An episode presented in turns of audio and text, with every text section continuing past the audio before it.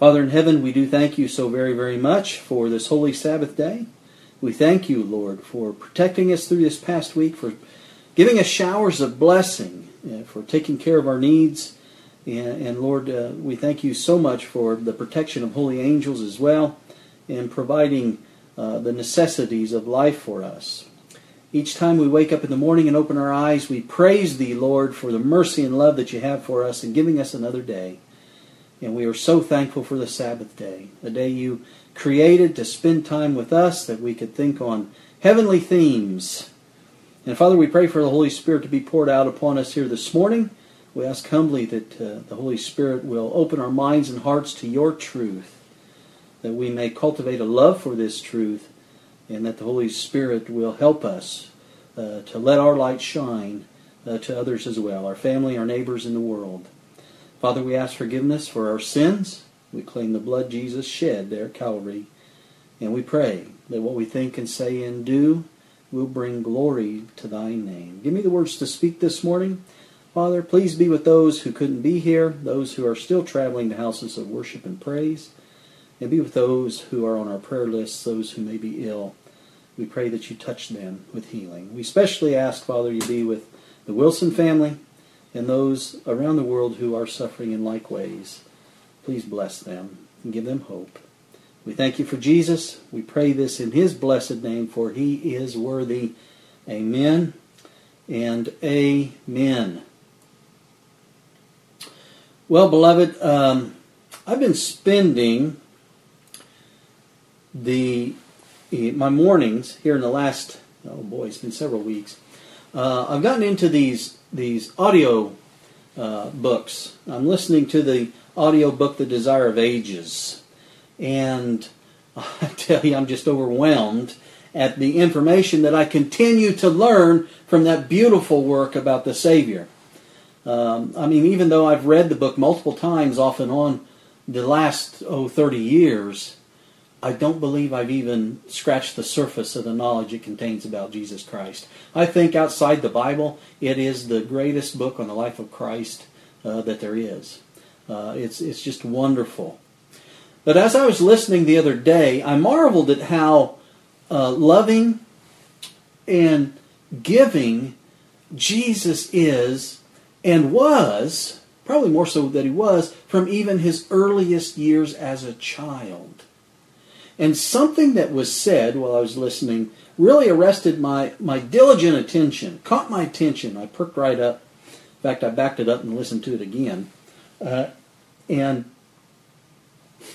and, and it has to do with something I've been contemplating uh, about, you know, our series here, The Sin Issue, and, and why it is that we can be so hesitant to act when the scriptures are so plain on the subject, you know, um, especially the call for us to separate from sin and from sinners. Now, as I contemplated this, you know, I realized there are several reasons, really, that we hesitate. And, uh, and Jesus spoke of one, though. One I'll bring to your attention. One very strong reason for our hesitation, oftentimes, and that is that we hold to the traditions of men. We hold to the traditions of men. Isn't that true? Notice what Jesus said here, Matthew 15, verses 6 to 9. He said, Thus have ye made the commandment of God of none effect by your what? By your tradition. Then he says, Ye hypocrites, well did Isaiah prophesy of you, saying, This people draweth nigh unto me with their mouth, and honoreth me with their lips, but their heart is far from me. But in vain they do worship me, teaching for doctrines the commandments of men. And, and the more I thought about this, the more I, I realized that what really has the most uh, sway upon us, uh, most often it seems, is the influence of others. Isn't that true? The influence of others. And unfortunately, that means we're not being influenced more, per se, by Christ. We hold on to the traditions because of the influence that, that others have upon us. You know, family, uh, ministers, co-workers, teachers, scientists, doctors, on and on and on. They all have an influence upon us. And as you study the Bible, I mean, uh, think about this, this theme, this idea, and as you study the Bible, take note, take a mental note of how much the influence of others bears out in whatever topic you, you may be reading and studying. And I think you'll conclude that influence has a great effect upon our personal beliefs.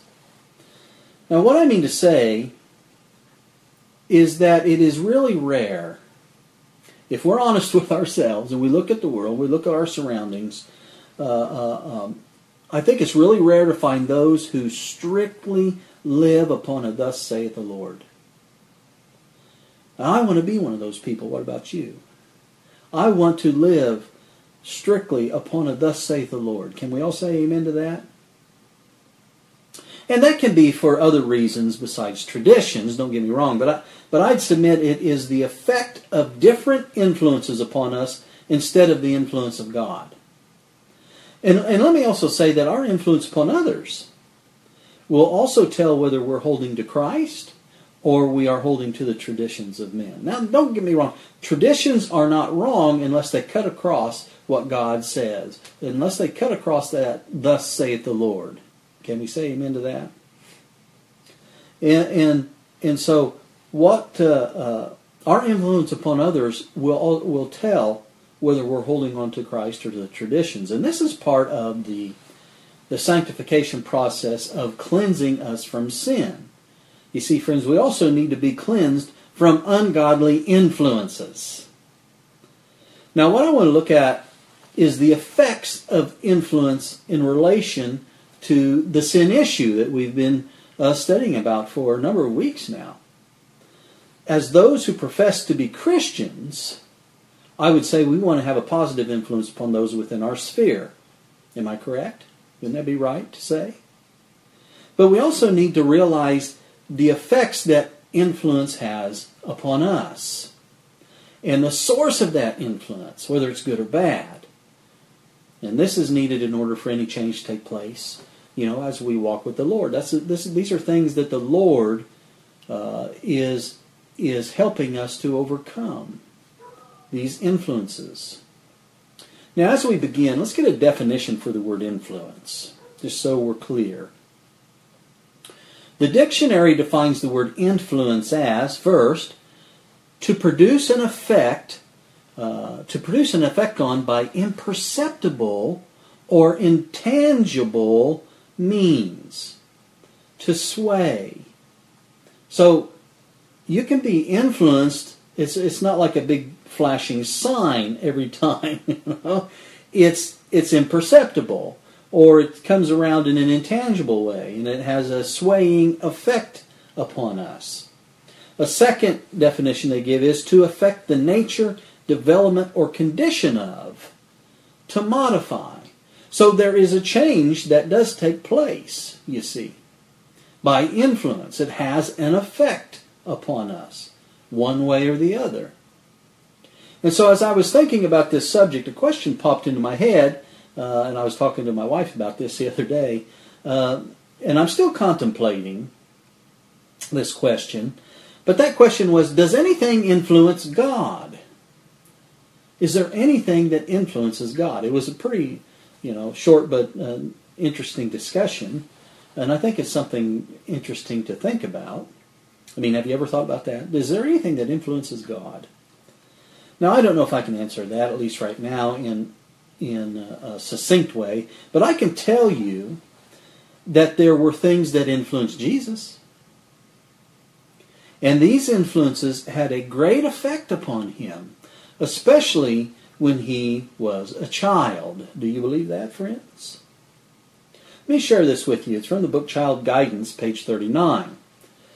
It says, There are no influences so potent as those which surround us in our early years. Do you believe that? Well, I think we've all experienced it, haven't we? Well, I believe it. And, and so when you think about that, and you think about Jesus as a child growing up, um, there's something interesting that the Bible says about Jesus as a youth in Luke uh, chapter 2, verse 52, it says, And Jesus increased in wisdom and stature and in favor with God and man. Now, what influenced Jesus, and how did those influences affect him? Well, the effects were that he increased in wisdom and stature and favor with both God and other people. Isn't that right? Now, don't you want to have those kinds of influences that Jesus had? I sure do. Because I would like to grow in, in you know, increase in wisdom and stature and in favor with God man. Uh, and I think, uh, I think we all would. Uh, now, what were these influences? Excuse me. I want to share a couple of, of uh, quotes with you from the book Desire of Ages. First one's from uh, page 89. Page 89 of the Desire of Ages. And we're looking at what influenced Jesus. Notice this. It says, His hours of happiness were found when alone with nature and with God. Whenever it was his privilege, he turned aside from the scene of his labor to go into the fields, to meditate in the green valleys, to hold communion with God on the mountainside or amid the trees of the forest. The early morning often found him in some secluded place, meditating, searching the scriptures, or in prayer.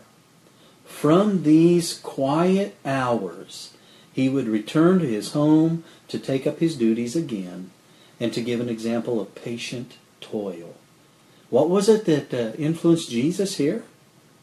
Where would he be found? He'd be out in nature, wouldn't he? In the solitude of, of God's first creation, that first book of the gospel. Here again, go back to page 70 in the Desire of Ages and, and uh, notice this. It says, He who had made all things studied the lessons which his own hand had written in earth and sea and sky. Apart from the unholy ways of the world, he gathered stores of scientific knowledge from nature. He studied the life of plants and animals and the life of man. From his earliest years, he was possessed of one purpose he lived to bless others. For this, he found resource in nature New ideas of ways and means flashed into his mind as he studied plant life and animal life. Continually, he was seeking to draw from things seen illustrations by which to present the living oracles of God. The parables by which, during his ministry, he loved to teach his lessons of truth showed how open his spirit was, notice, to the influences of nature. His spirit was what? It was open to the influences of nature and how he had gathered the spiritual teaching from the surroundings of his daily life. One more quick one from the book A Call to Stand Apart, page 26, says, Through nature and revelation, through his providence, and by the influence of his Spirit, God speaks to us. God influences us. What avenues? Through nature and revelation, through his providence, and by the influence of his Spirit. Jesus was influenced, friends, by the works of God, just as we are influenced by the works of God, especially if we put ourselves in an environment of heavenly influence like Jesus did. He would go out into the into nature. He would walk in amongst the trees in the in the quietness of the mountainside. You know, I read a quote one time, I think I've shared it with you before. I read a quote one time that basically said that by physically being in nature, we are influenced by the works of God. Just by physical, we don't have to do anything else. Just by being in nature, we are influenced by those works of God. And I think that Jesus knew all about that, and I think Jesus, as our example, has shown us that to be true. And I think that this also brings home the fact, at least it did to me, maybe it will to you too, but it, it, it brought home to me the fact that Jesus was human, just like the rest of us. He was born of a woman, like all of us were, and he was influenced just as we can be influenced. Now, Jesus was also divine. And that is the mystery we cannot comprehend. But I take comfort in knowing that Jesus was like me, What about you? I mean, he was influenced. He learned. He loved. He felt joy and he had hopes. He was also a man of sorrows and griefs, just as we are. As it says in Hebrews 2 16 to 18, For verily he took not on him the nature of angels, but he took on him the seed of Abraham. Wherefore in all things it behooved him to be, to be made like unto his brethren. That's us, humanity. That he might be a merciful and faithful high priest in things pertaining to God, to make reconciliation for the sins of the people. For in that he himself hath suffered being tempted, aren't we tempted? He is able to succor or to help them that are tempted. Praise Jesus. Praise our Lord. And it's because of this human tie with us, friends, a tie that binds us together, that Satan knew he had a chance to influence Christ to sin. Think about that. Here is Christ, if he was fully divine, no humanity within him, there's no way Satan could have conquered him. But God took risk in allowing his son to come here and become like one of us. And Satan knew that. And Satan knew he had a chance to influence Christ to sin. You know, and how and how does he do that? how does he how does he influence us? How does he influence or try to influence Christ? Well, Satan takes the things of God and he perverts them in some way. You see, in an effort to influence us to make sin our choice.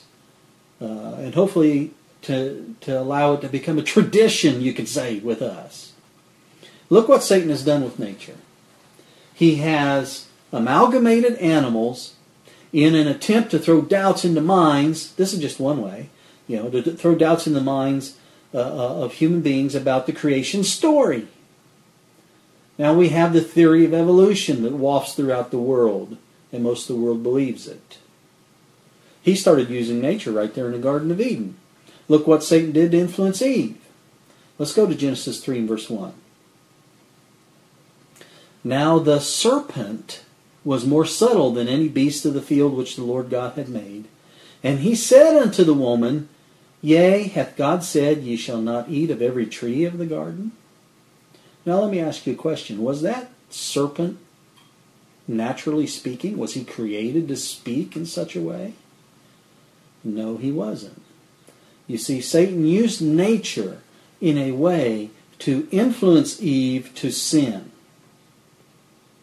Satan used the serpent as his medium to pervert the truth of God. And after she chose to disobey God and became a sinner, the effect of this influence that he had over her has snowballed throughout time to our present day.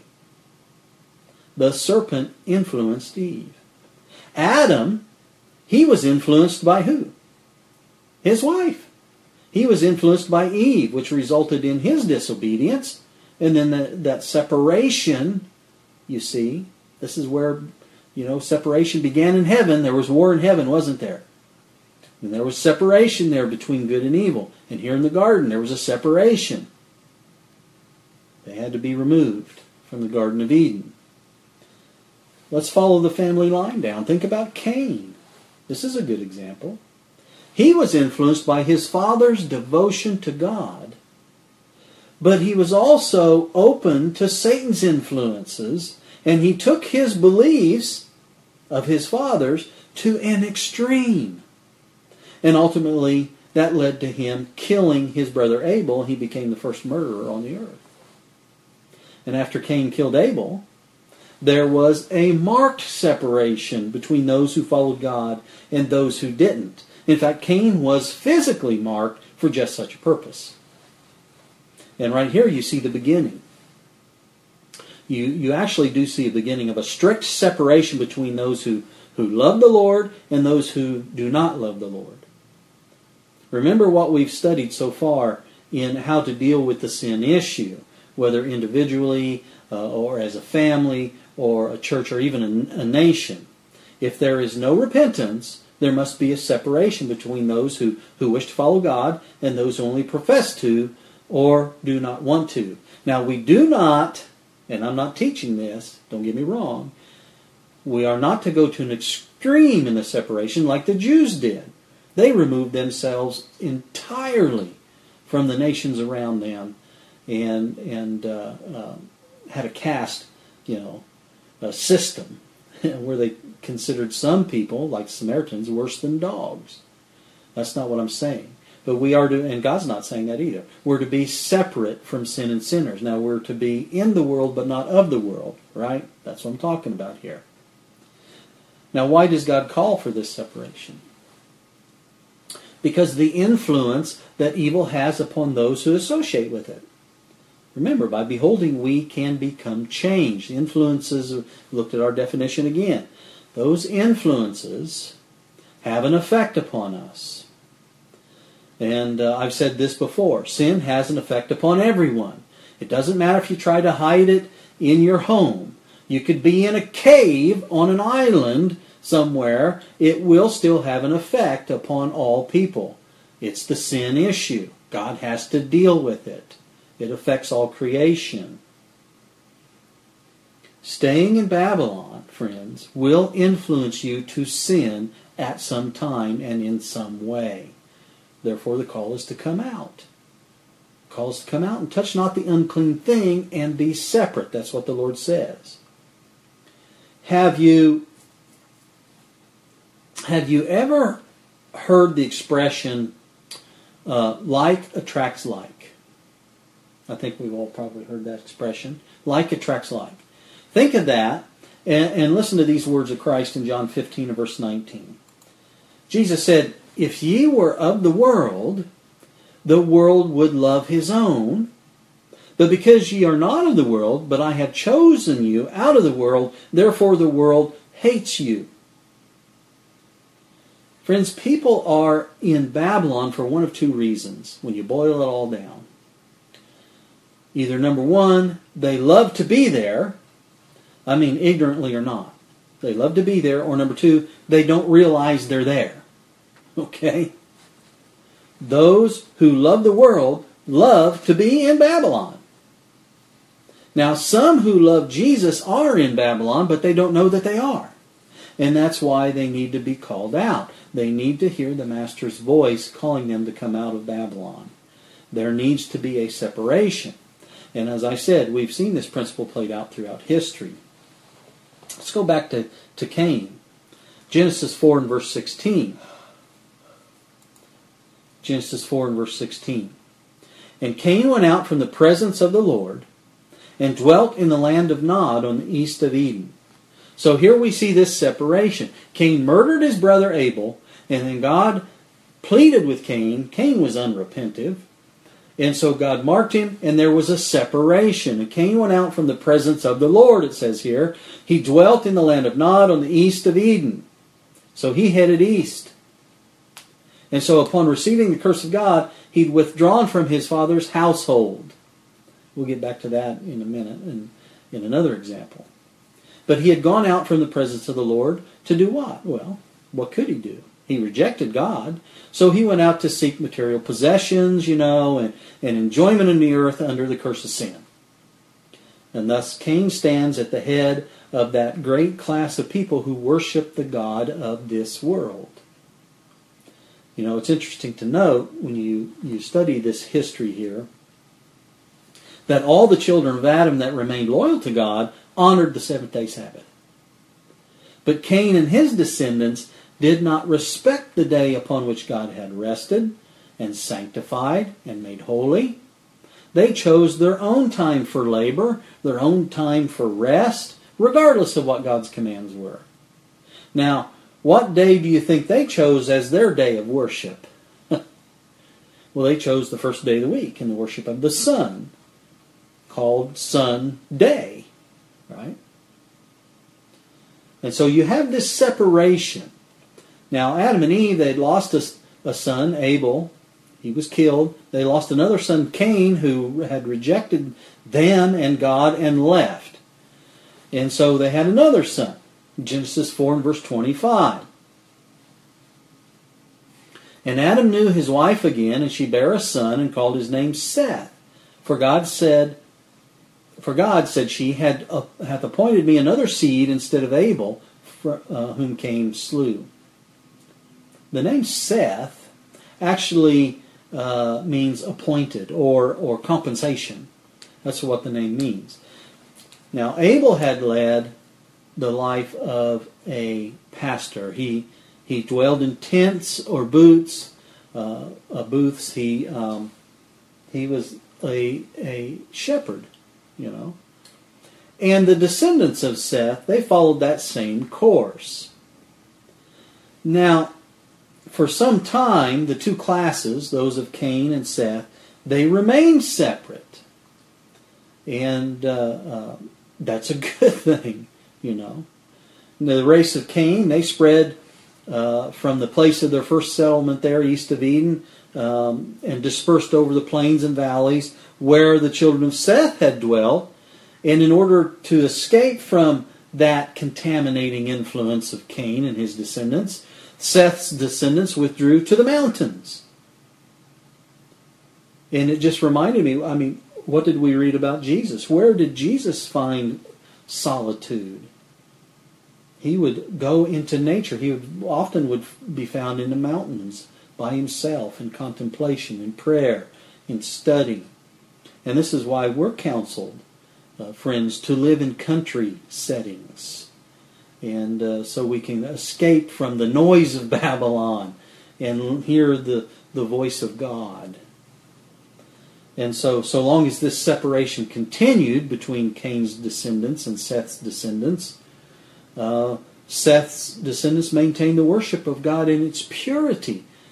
But in time, they ventured, little by little, to mingle with the inhabitants of the valleys, which had terrible results and this is where I want you to pay close attention at how subtle and powerful the influence of evil is and the effects it has upon the followers of God. Let's look at Genesis chapter 6, verses 1 and 2. And it came to pass when men began to multiply on the face of the earth, and daughters were born unto them, that the sons of God saw the daughters of men that they were fair, and they took them wives of all which they chose. Now, friends, this is really a pretty simple verse, and there's no reason for any misunderstanding about this verse if you pay attention to the context and the wording. You know, contrary to what some religions teach, this verse does not say that angels married the daughters of men, and that's why there were giants on the earth. It's incredible what some will strive to believe. There are some religions that teach that. Um, it's saying that, basically, it's saying that the beauty of the daughters of Cain's descendants attracted the children of Seth, and even though it displeased the Lord, they married them. That's what it's saying. Now, why would this displease the Lord? Think about it because of the effects of influence they would have upon their God fearing husbands. God wants a distinct line drawn between his true followers and those who are not his followers. And this intermarrying, oh, it's remarkable. You get into the Old Testament read, I mean, actually the whole Bible from beginning to end. This intermarrying, even to our day, friends, this intermarrying with heathens has plagued God's people all through history. And you'll find that it was always the heathen wives that influenced the godly husbands to forget the Lord. Now, don't misunderstand me. I'm not being sexist. Uh, I'm stating biblical history here. They were following the path that their first mother, Eve, had trod and influenced the husband. And friends, we need to, to understand that Satan uses women in such ways to lead God's people especially God's leaders, away.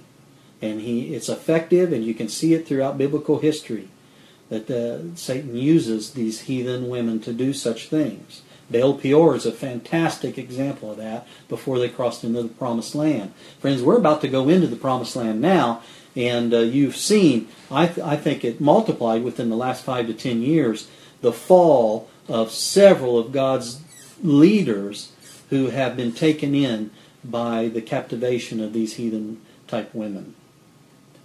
So we need to be aware of the influences that are around us. But think about that. If your church is in a fallen condition, what you decide to do as a member, and we talked about how we are to react. Remember the last couple of studies? How are we to react to a, a fallen church?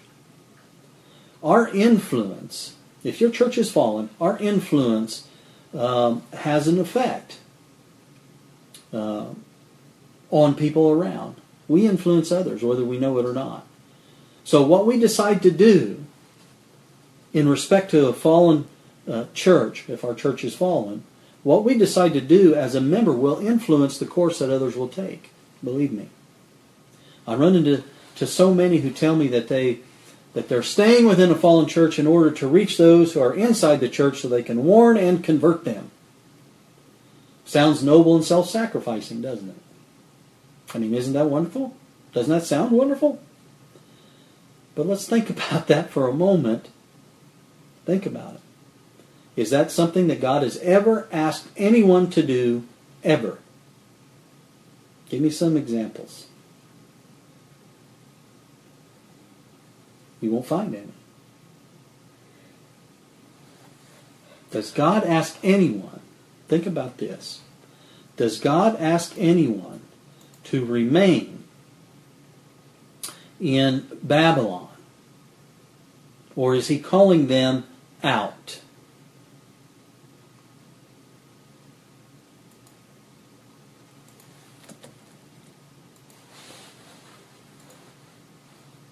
What's the Bible say about Babylon? The Bible says Babylon is fallen, is fallen. Come out of her, my people. It doesn't say Babylon is fallen, is fallen. Stay in her so you can reach others so Babylon can be converted. I haven't found that anywhere in the Bible. Has anybody else? Now, we've looked at the principles of calling sin by its name to try and bring repentance, but that's different than what I'm talking about here. There are people who refuse to come out of a fallen church, to come out of apostasy because they say that they're trying to reach those who are still in apostasy. But my friends, we should be more interested in what God says we are to do and obey Him, shouldn't we? Men tell you to stay in, God tells you to come out. What are you going to do? Revelation 18 and verse 4. And I heard another voice from heaven saying, Come out of her, my people, that ye be not partakers of her sins. How can you be partakers of her sins? You, I'm going to stay in Babylon. I'm going to try to reach them because I'm righteous. God's saying, no, you stay in there, you're going to be, be partaking of her sins. And he says to come out so that you don't partake of her sins that you uh, and that you receive not of her plagues. And so we have to ask ourselves, friends, very, um, very tough questions. We have to be honest with ourselves. Who has the most influence with us, man or God? Does God have greater influence with us? Or do the traditions of men, do men, the family, you know, who has the most influence with us? From the Desire of Ages, page 232. Many times those who are seeking for light are by the same teaching obliged to leave the church of their fathers that they may render obedience. You see this throughout history, friends, throughout biblical history. In order to follow God, when a church gets into a fallen condition, they're more of the world than they are of God. A choice will have to be made. What is it that God would have me to do? God says to come out. You have to leave. In order to be obedient, you have to leave. And, and friends, I want to tell you that we make a tremendous mistake if we think that we can lower ourselves to the world's standard and still have a godly influence upon them. All right? I see this happen especially in evangelistic meetings. Uh, it's, it's sad. I mean, it's never happened. It never will because you have to leave God in some way in order to do it. You have to lower God's standard. It, you know, when you lower God's standard, you're leaving God in some way. And we don't want to leave God. We want to get closer to God. Look at this. Uh, look at this quote from manuscript number seven. Uh, it was written in 19, the year 1900. Never bring the truth down to a low level in order to obtain converts, but seek to bring the sinful and corrupted up to the high standard of the law of God.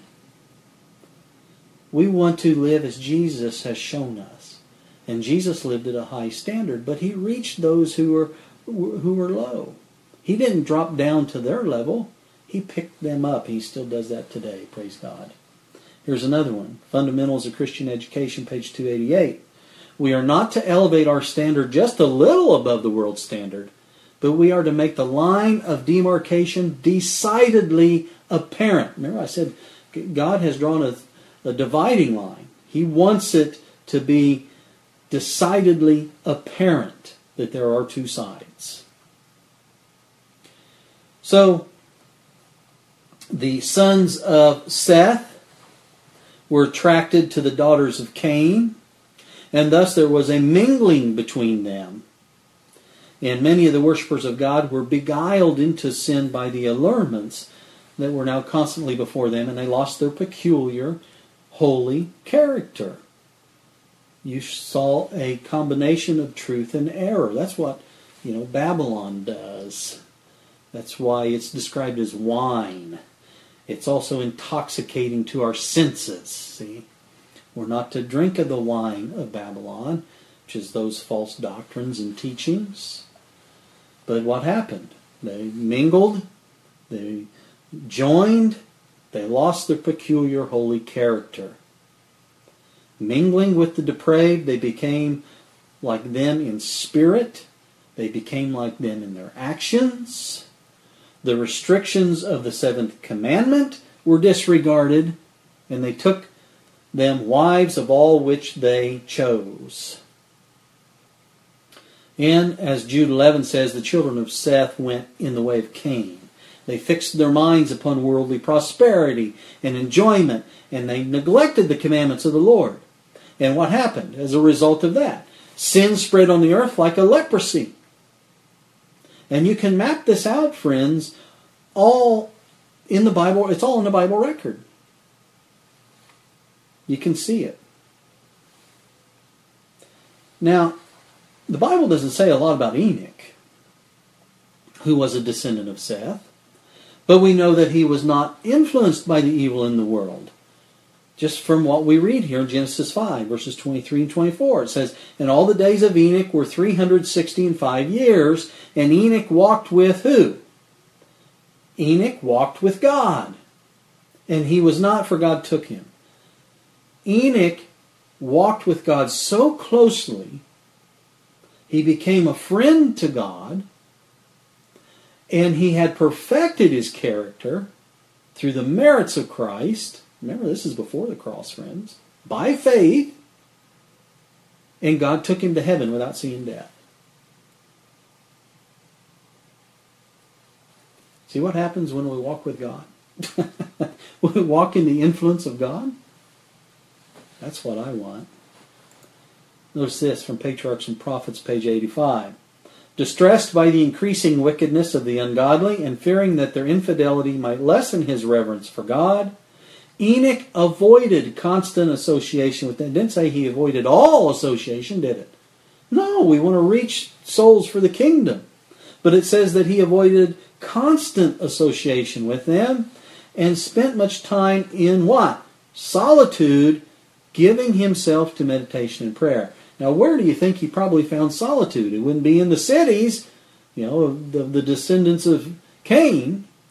It would be in those mountains. It would be in nature, just as Jesus did. He did the same thing here that Enoch did. So, beloved, we need to check ourselves in our environments, don't we? Are we being influenced by ungodly associations without realizing it? we need to contemplate this. And this includes family, doesn't it?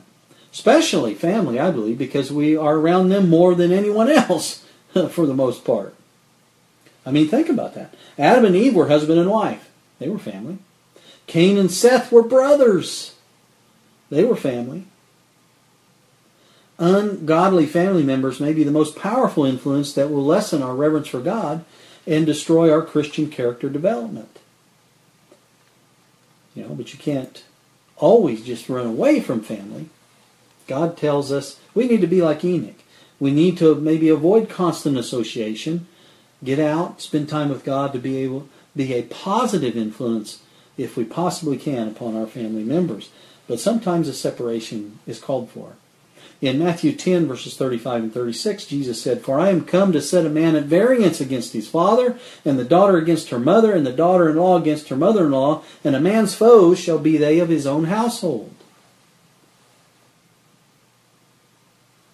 And we see again that a separation here takes place, even within families. We're coming down to crunch time here before Jesus comes. And there will be separations in families. And just as Jesus said, our foes will be those of our own household, especially the household of faith. Former brethren will be our greatest enemies when it comes down to the Sunday law issue.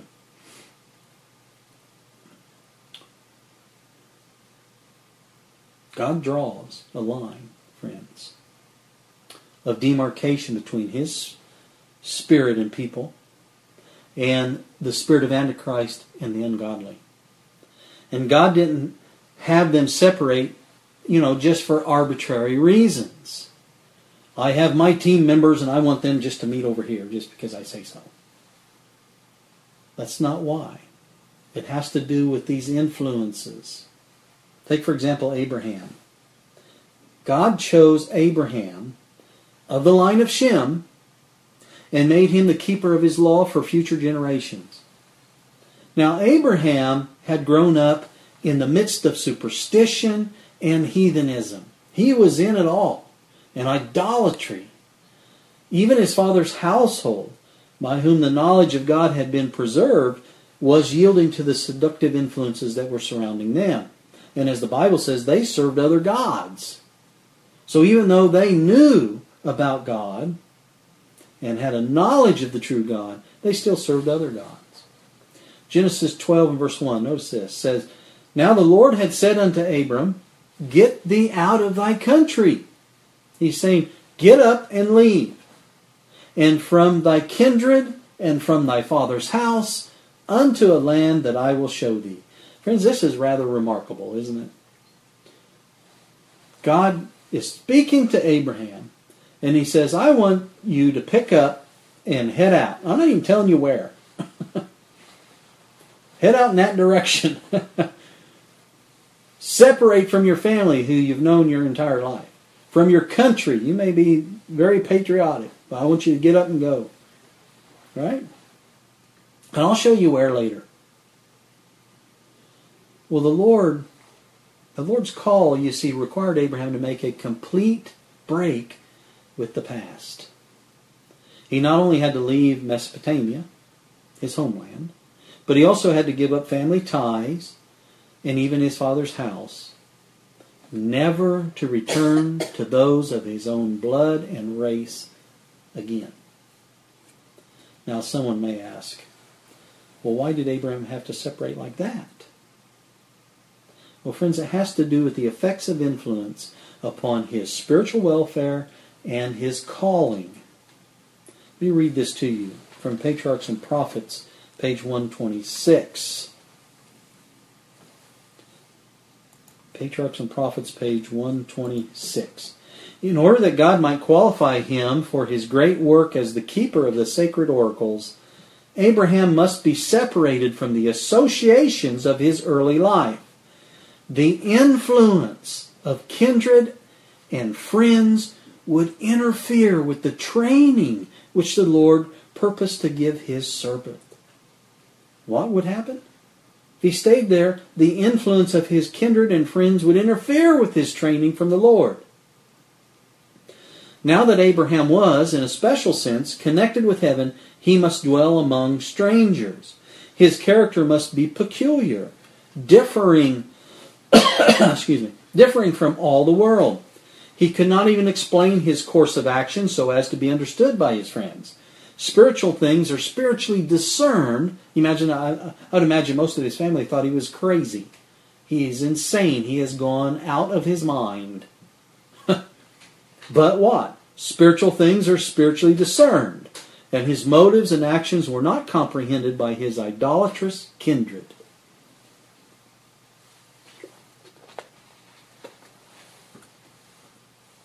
But what does the Bible say about Abraham? I mean, look at Hebrews 11 and verse 8. By faith, Abraham, when he was called to go out into a place which he should after receive for an inheritance, obeyed. He obeyed God, and he went out not knowing whither he went. So even though his family tried influencing him to, to stay, maybe maybe you can move, but stay in Mesopotamia, you know, so that we're closer. Or they tried. Believe me, they tried, and then they thought he's just absolutely nuts. He's lost his mind.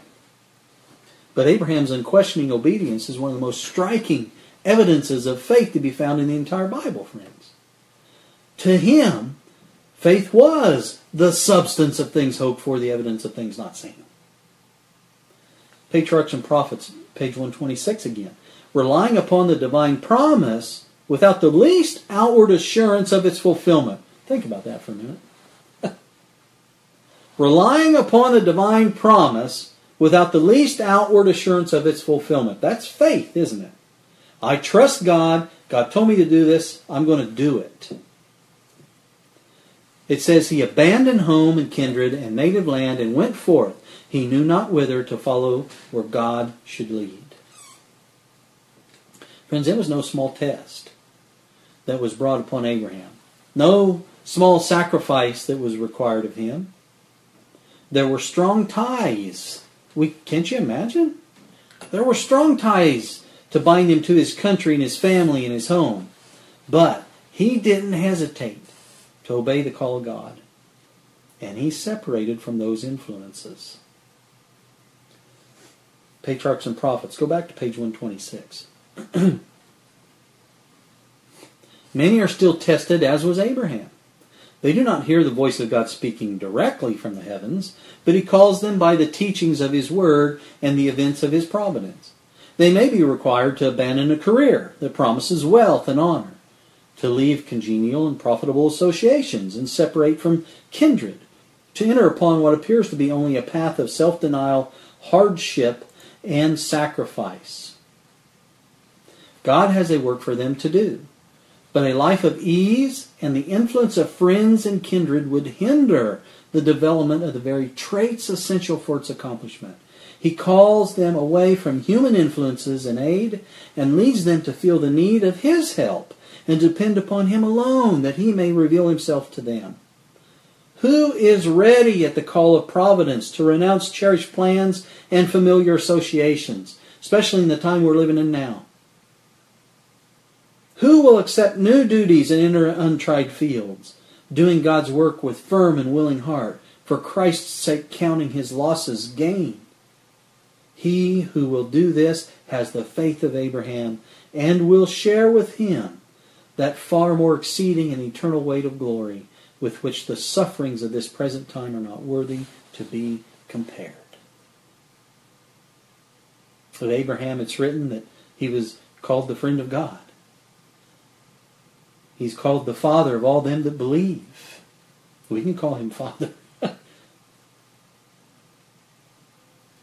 In Genesis 26 and verse 5, notice this relationship that Abraham had with God because he followed the influences of God and obeyed God.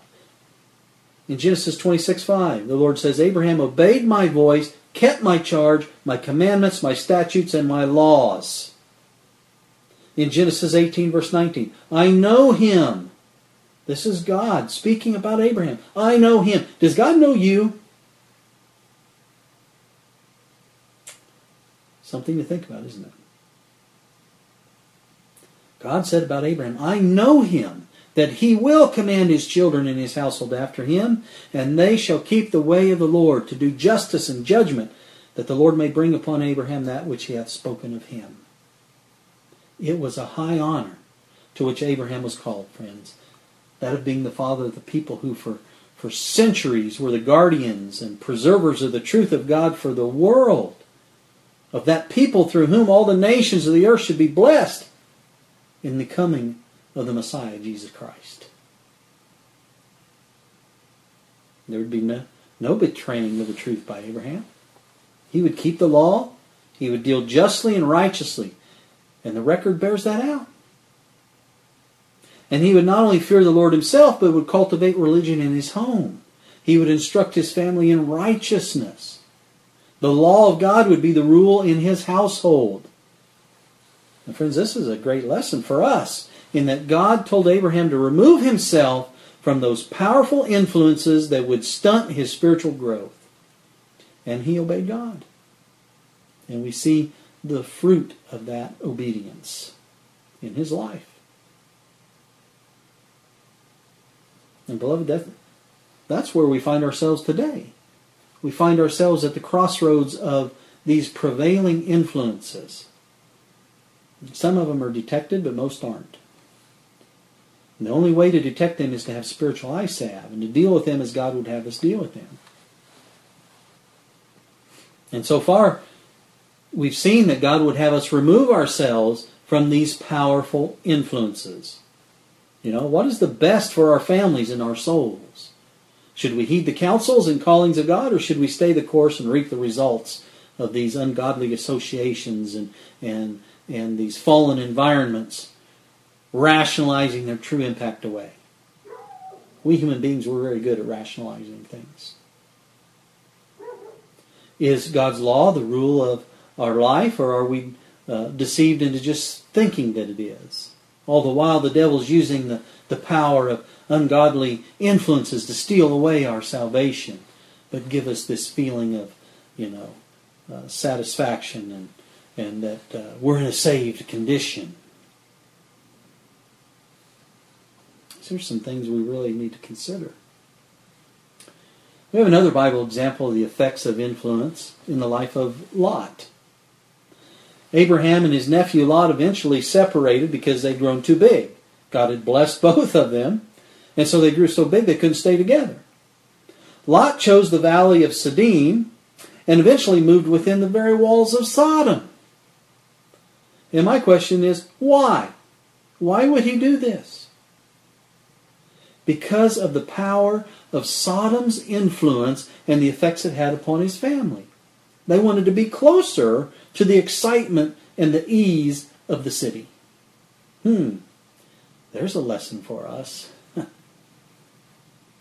Sodom's iniquity finally reached overflowing. And God sent angels to destroy the city and all the inhabitants. But the mercy of God was shown towards Lot as the angels and eventually Christ himself warned Lot to flee. The command was given in Genesis 19, verse 17. Escape for thy life. Many people don't realize this, but this was Christ speaking to Lot.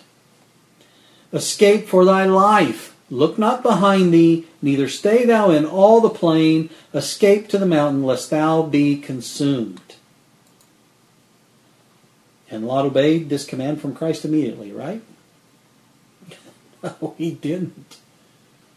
Lot and his wife believed, but they found it difficult to leave all their possessions behind. And in momentary confusion and bewilderment, Lot lingered. He was undecided. He didn't know what he should carry with him as he fled. What do I grab and take with me? the angels, I mean, they manifested no concern over any of Lot's possessions.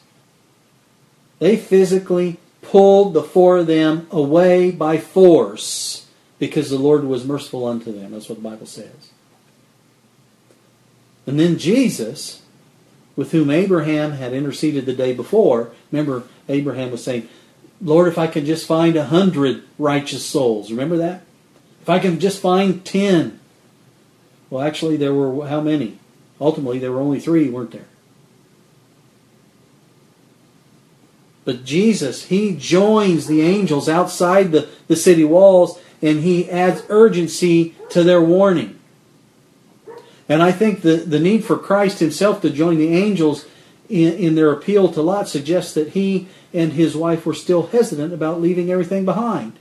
The angels had warned him, the angels had grabbed him, drug him outside the wall, and they're still being hesitant. So the Lord joins in and, and says, Get out, escape for thy life. But what's Lot saying? Lot saying, Lord, could the destruction be postponed a little bit until we have the opportunity to get all of our possessions? That's kind of, right? I mean, give us a little more time. We might even persuade others to, to come with us if you give us a little more time. I mean, Lord, can we not stay in our fallen church so we can reach others? Why such haste to separate ourselves, Lord? Can you imagine?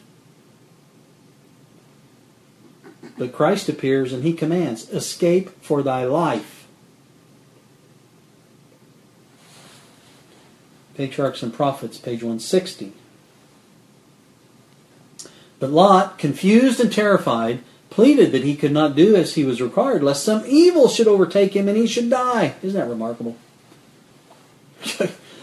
Jesus himself says, Escape for thy life. And Lot here's worried that he runs to the mountains and some, something's going to happen to him. The Lord himself tells him to do something, and he's terrified of that. That some evil's going to overtake him. It's remarkable to me. It says, living in that wicked city in the midst of unbelief, his faith had grown dim. See what the evil influences did to, to Lot? His faith had grown dim. The Prince of Heaven was by his side. Who's the Prince of Heaven? That's Jesus Christ. Prince of Heaven was by his side, yet he pleaded for his own life as though God, who had manifested such care and love for him, would not still preserve him. He should have trusted himself wholly to the divine messenger, giving his will and his life into the Lord's hands without a doubt or a question. See how the effects of the wrong kind of influences have upon our spirituality? Lot was pleading with Christ to give him more time in that fallen, wicked environment in order to maybe, just maybe, convert others. Or let me gather my stuff.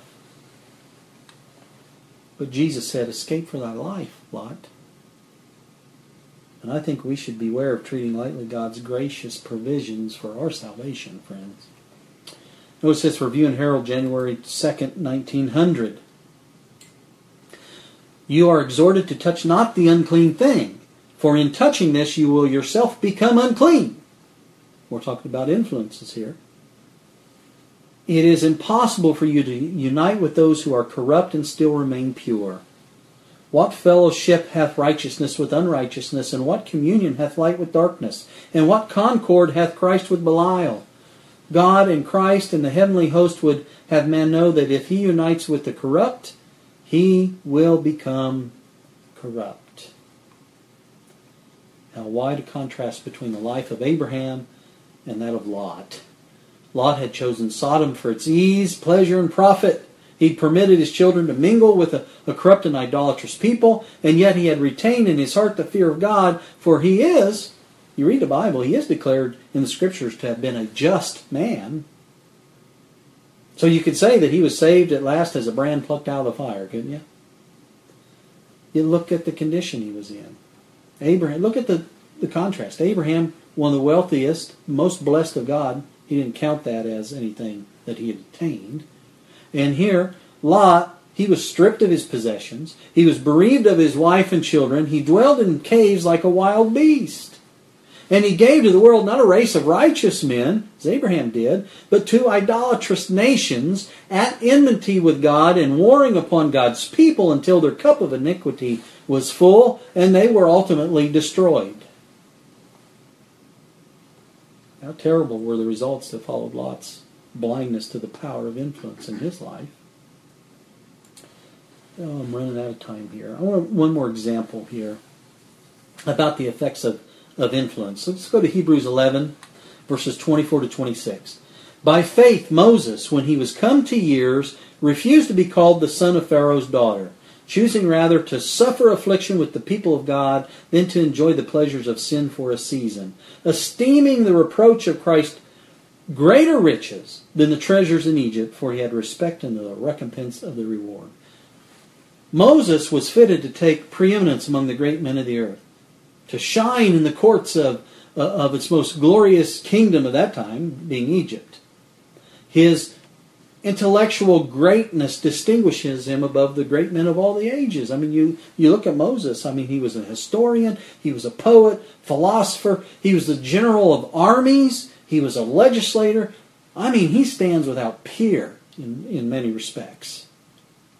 Yet with the world before him, he had the moral strength to refuse the flattering prospects of wealth and greatness and fame. As it said there, he chose rather to suffer affliction with the people of God. But one day, seeing an Egyptian smiting an Israelite, he sprang forward and he killed the Egyptian. He buried the dead man in the sand, and he thought no one, nobody would ever know. They'll never know. But the following day, Moses saw two Hebrews fighting. He reproved the offender, and at once they retaliated. Who made thee a prince and judge over us? Are you intending to kill me as you killed the Egyptian? Uh oh. then the matter was made to the Egyptians. It reached the ears of Pharaoh. Moses was sentenced to die, but he escaped and he fled towards Arabia. Now think about all that Moses had seen, what had influenced him there in that life. Moses had been learning a lot in Egypt that he needed to unlearn. The influences that had surrounded him, the, the love of his foster mother, his own high position as the king's grandson, the refinement, the subtlety, and the mysticism of false religion, the idolatrous worship, the incredible architecture, sculpture of the city, all had left deep impressions upon his mind and molded him, really, to some extent, molded his habits and his character. He needed time, he needed to change his surroundings, commune with God to remove all those impressions. Patriarchs and Prophets, page 248. Shut in by the bulwarks of the mountains, Moses, where was he? In the city or in the country? In nature? He's in the mountains. Shut in by the bulwarks of the mountains, Moses was alone with God. The magnificent temples of Egypt no longer impressed his mind with their superstition and falsehood. In the solemn grandeur of the everlasting hills, he beheld the majesty of the Most High, and in contrast realized how powerless and insignificant were the gods of Egypt. Everywhere the Creator's name was written out there in nature and in the mountains. Moses seemed to stand in his presence and to be overshadowed by his power. Here his pride and self sufficiency were swept away. In the stern simplicity of his wilderness life, the results of the ease and luxury of Egypt disappeared. Moses became patient, reverent, and humble, very meek above all the men which were upon the face of the earth, yet strong in faith and in the mighty God of Jacob. So, friends, in just a few examples that I've shared with you today, and there's so many more, we've seen the power that influence wields and its subtlety and its effects. And I'm becoming more convinced than ever that there are influences in our lives that only God can show us. And we cannot see them unless we're removed uh, uh, from them first. And this was the case that we saw with Abraham. This is the case we saw with Moses. from the Paulson collection, page 357. Whatever course of action the human agent may pursue, others are influenced. God alone knows the extent of this individual responsibility. Apparent influence may be deceiving. Real influence requires all that there is of a man. Whatever the position of surroundings of old or young, they carry with them an influence. Their responsibility is great. No one can be lax, self indulgent, self serving, and be counted worthy of eternal life. Look at the contrasts.